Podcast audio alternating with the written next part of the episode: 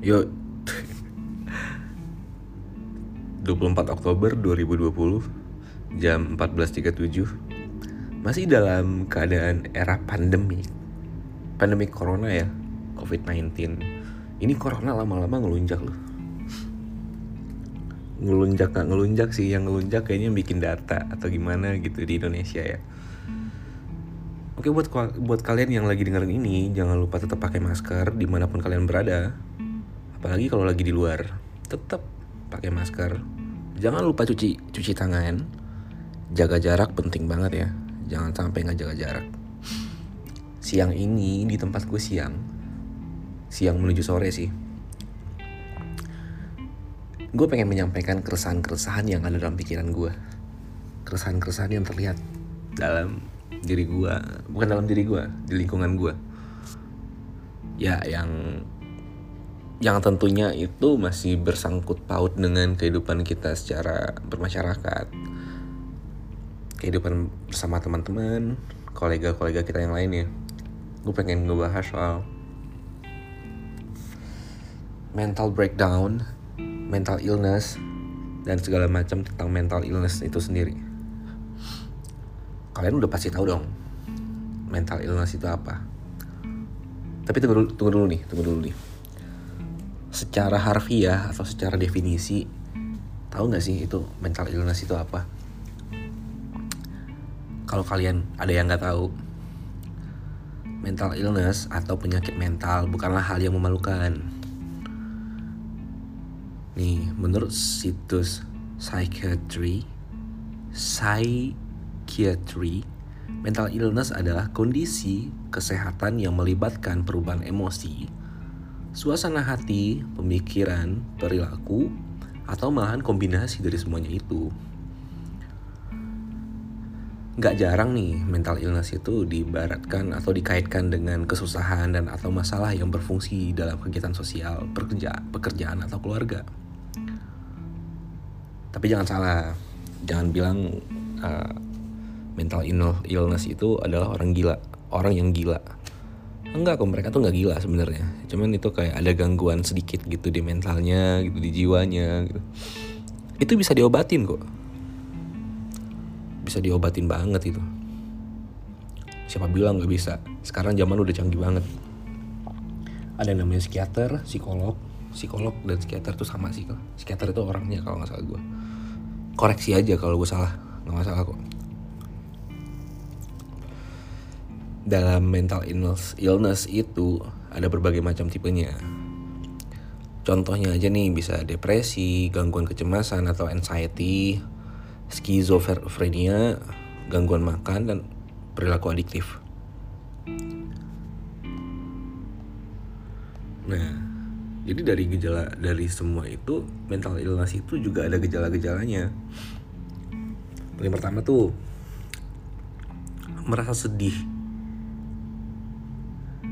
bingung berpikir atau berkurangnya kemampuan untuk berkonsentrasi.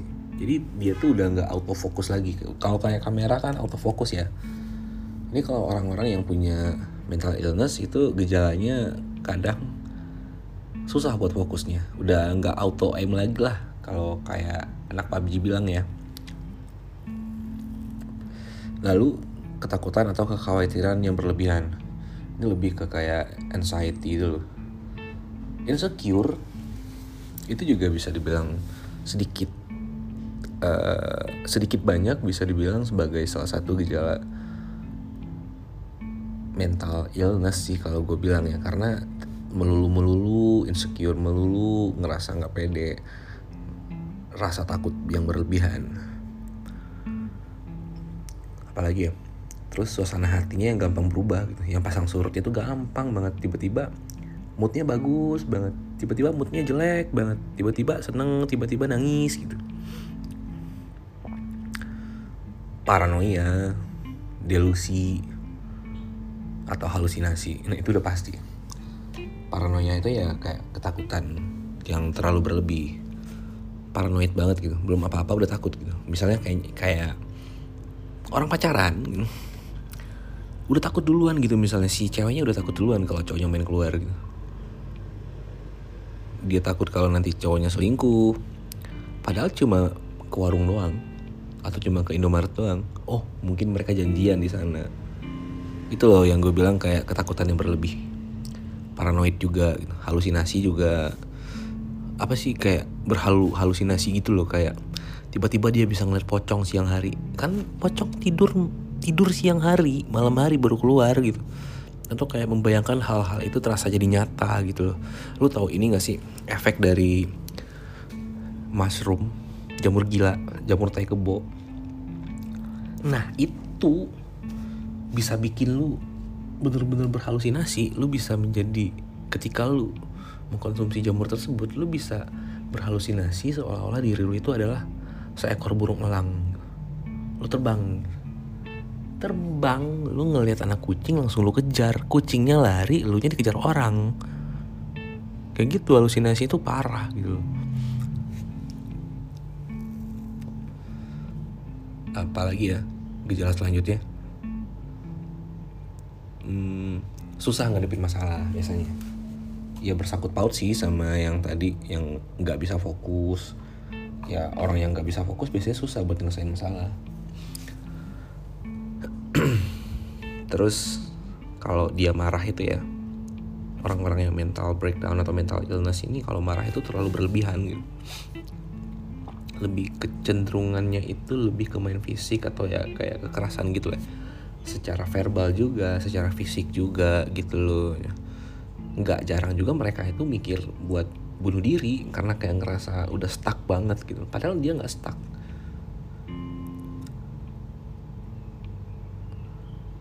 tapi kalau masalah itu ya itu kan gangguan secara yang tidak kita yang yang secara kita lihat ya kalau yang dirasakan mungkin bisa seperti kayak sakit perut pusing sakit pinggang, sakit kepala atau nyeri-nyeri gitu loh.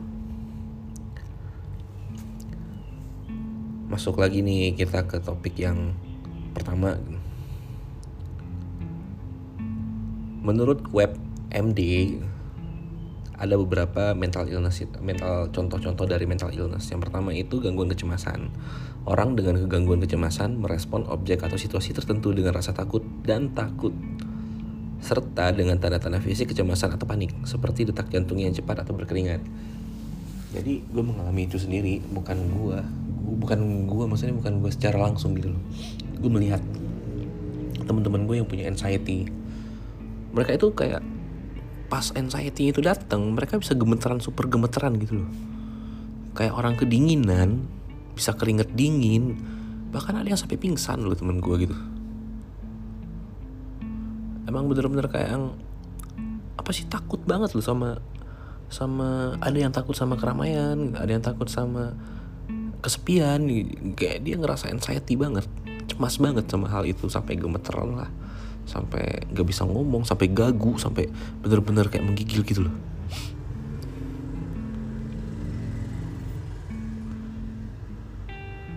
Lalu apa lagi ya? Ada lagi nih yang paling sering kita lihat itu gangguan obsesif kompulsif atau OCD bukan audisi ya OCD audisi itu dari Didi Kobusher OCD itu orang dengan gangguan obsesif kompulsif Orang dengan OCD diganggu oleh pikiran atau ketakutan konstan yang menyebabkan mereka melakukan ritual atau rutin, rutinitas tertentu. Contohnya nih, orang dengan ketakutan yang tidak masuk akal terhadap kuman yang terus-menerus mencuci tangannya. Nah itu terlalu hygiene. Megang pulpen dikit, cuci tangan. Megang pantat dikit, cuci tangan. Megang hidung dikit, cuci tangan. Habis ngupil, terus cuci tangan gitu. Terus ngupil lagi. Ngupil lagi gitu terus. Lama-lama tangannya belang. Tapi kalau dalam keadaan pandemi kayak gini, kayaknya semua orang cuci tangan deh.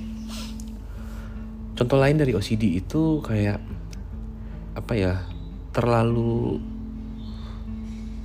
sempurna kalau gue bilang melihat sesuatu itu harus sangat-sangat detail misalnya dia parkir mobil. Itu emang harus lurus sejajar dengan garis yang udah ditetapkan.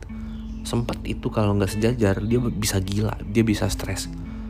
Contoh yang lain kayak remote AC deh atau nggak remote TV yang paling sering diumpetin sama orang-orang tuh. Misalnya gue meletakkan remote TV itu di koordinat bujur selatan lintang utara kayak gitu sekian deh koordinatnya tiba-tiba kesenggol kesenggol sama semut. Eh kesenggol sama orang deh. Ada yang nyenggol gitu. Gue kesel gitu gue kesel ngeliat remote itu berpindah karena posisinya itu udah beda. Gue nggak suka sama sekali. Nah itu salah satu juga ciri-ciri orang yang OCD yang mengidap itu. Tapi mereka itu nggak salah loh. Mereka jangan dibully. Harus ditemenin. Kalau dibully mereka makin jadi. Ada lagi sih gangguan yang lainnya itu kayak PTSD atau kondisi pasca trauma. Mungkin di podcast sebelumnya gue mungkin sudah pernah membahas soal pasca trauma ini. Kalian mau dengerin lagi boleh atau mungkin gue jelaskan sedikit. Kayak gue gue lagi nih sebagai objek contohnya. Gitu. gue mengalami kesedihan yang tidak berujung. Kata mendiang Glenn Fredly sedih yang tak berujung. Inikah akhir cerita cinta Gitu deh. Jadi Dengan keadaan sedih yang tak berujung pada masa lalu Itu bisa membawa Sebuah trauma yang cukup-cukup Efektif membuat orang-orang itu Menjadi sangat takut akan masa depan gitu loh. Traumanya ke bawah-bawah terus gitu. Tapi uh, gini ya soal mental illness ini kalian jangan pernah self diagnose ya. Jangan pernah. Temui dokter yang tepat terapis yang tepat psikiater yang tepat. Nanti kalian bakal dikasih obat. Kenapa gue bilang itu? Karena kebanyakan sekarang anak-anak muda seumur-umuran 20-an tahun ke atas mereka suka mendiagnosa dirinya sendiri dengan melihat Wikipedia. Apalagi situs-situs ya halo dokter halo dok. Dan dia ngerasa itu cuma ciri-cirinya itu ada di dia. Secara langsung secara spontan dia ngerasa itu dia mengidap mental illness tersebut. Tapi sesungguhnya tidak gitu. Ini yang sangat disayangkan gitu loh. Penggunaan self diagnose yang sangat-sangat salah banget. Harusnya ketika kalian emang merasakan mental illness itu kalian harus ketemu sama terapis harus ketemu sama orang yang ahlinya banget. Biar tahu ini gejalanya apa nanti tindakannya apa solusinya apa. Karena nggak nggak nggak sedikit loh. Anak-anak remaja yang bener-bener men self diagnose dirinya sendiri terus ujung-ujungnya apa? Dia dibully sama orang-orang. Dibully dan ujungnya adalah suicidal attempt. Sangat disayangkan banget kan gitu. Sampai yang kayak gitu gitu loh. Menurut artikel yang gue baca juga mereka menyarankan untuk mencari riset carilah orang yang berpengalaman gitu. terus uh, jangan pernah pendam sendiri soal perasaan lo gitu. apa pun gitu loh tetap cek gitu lalu lagi ya oh iya soal mental health card sangat disayangkan beberapa orang yang kadang hmm, mengalami tindakan-tindakan yang tidak yang tidak baik gitu. Atau dia menjadi se sebuah victim dari ketidakadilan kenyataan gitu. tiba-tiba tiba-tiba dia langsung ngangkat mental health. Anxiety gue kambuh nih. Tiba-tiba gue langsung jadi bipolar bipolar gue gitu pas gue sedang manic sedang depres gitu Nah, sementara itu kita nggak punya bukti yang koheren gitu loh. Kita nggak punya bukti yang konkret kalau dia tuh emang mengidap mental illness. Kalian pasti ingat salah satu influencer yang pernah yang inisialnya itu Aukarin. Dia selalu mengedepankan mental mental health card gitu ketika dia dibully. Banyak loh kejadian-kejadian yang kayak gitu kemudian itu ditiru oleh para followersnya atau pengikutnya itu. Namun efeknya adalah netizen Indonesia itu brengsek semua. Malah dibully. Goblok kan? Dibully kan itu sama orang-orang. Hmm, keluar nih keluar nih. Hmm, ntar lagi pasti dia bilang dia dia dia tuh anxiety. Dia bakal dia bakal keluar tuh mental health cardnya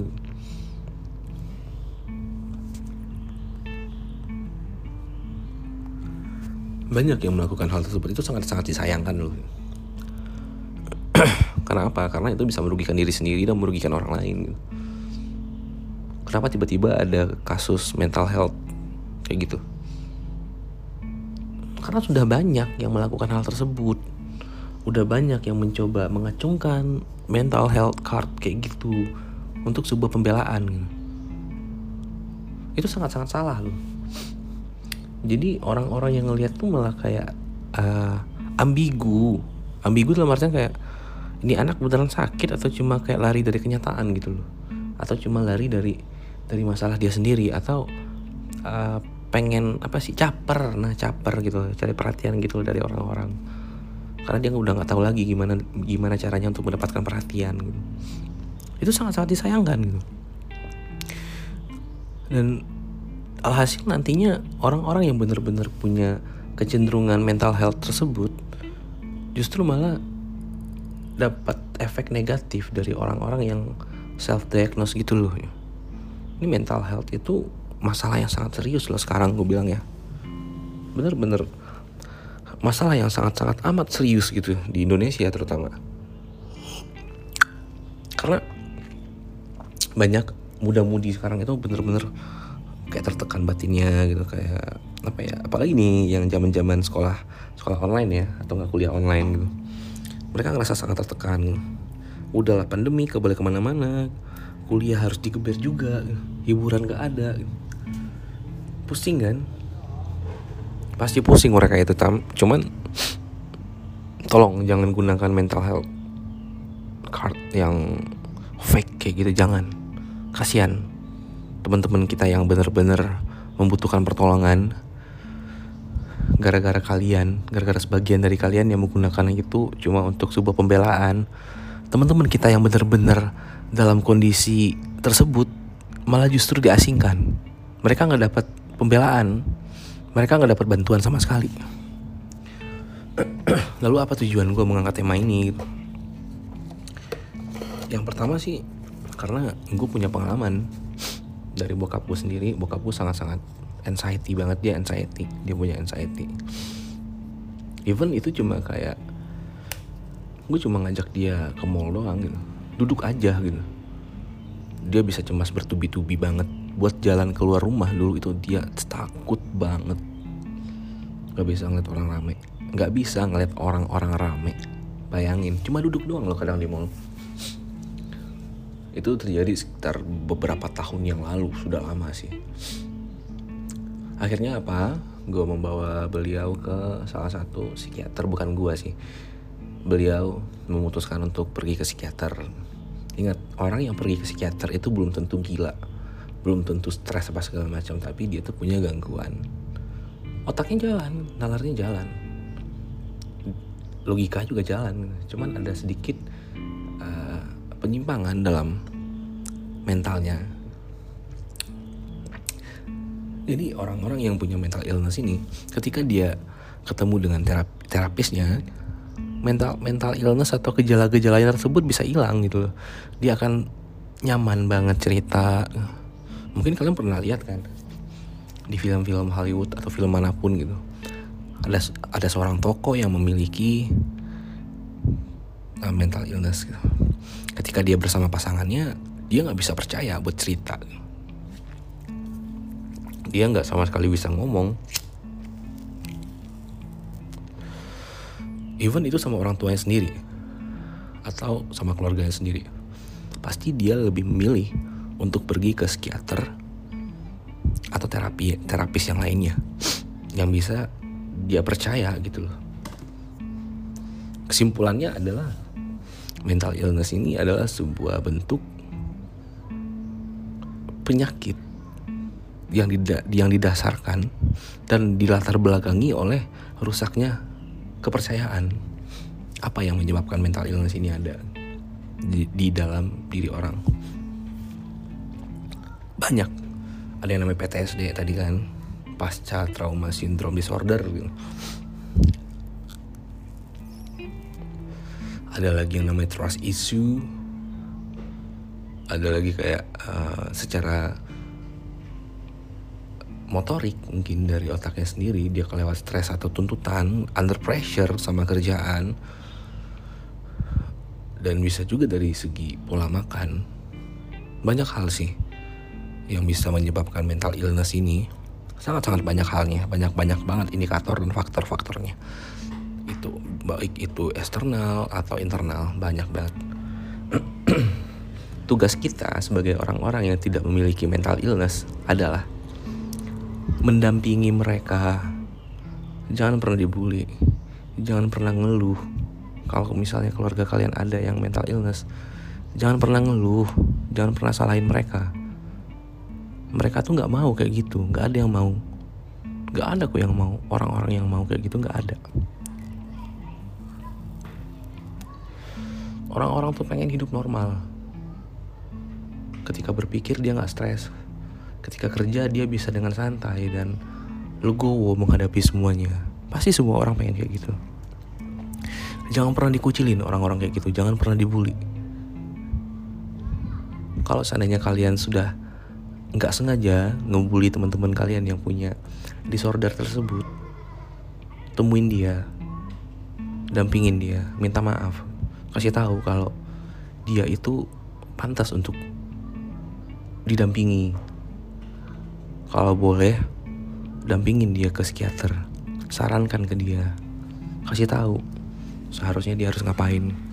Karena orang-orang dengan tipikal penyakit mental illness ini dia takut untuk bercerita. Takut untuk membagi keluh kesahnya sama orang lain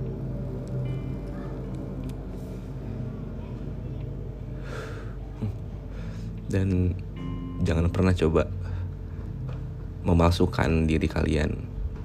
Jangan pernah jadi orang lain deh jangan sok-sokan gue mental illness. Terus lu ngangkat kartu kuning itu untuk dapat perhatian.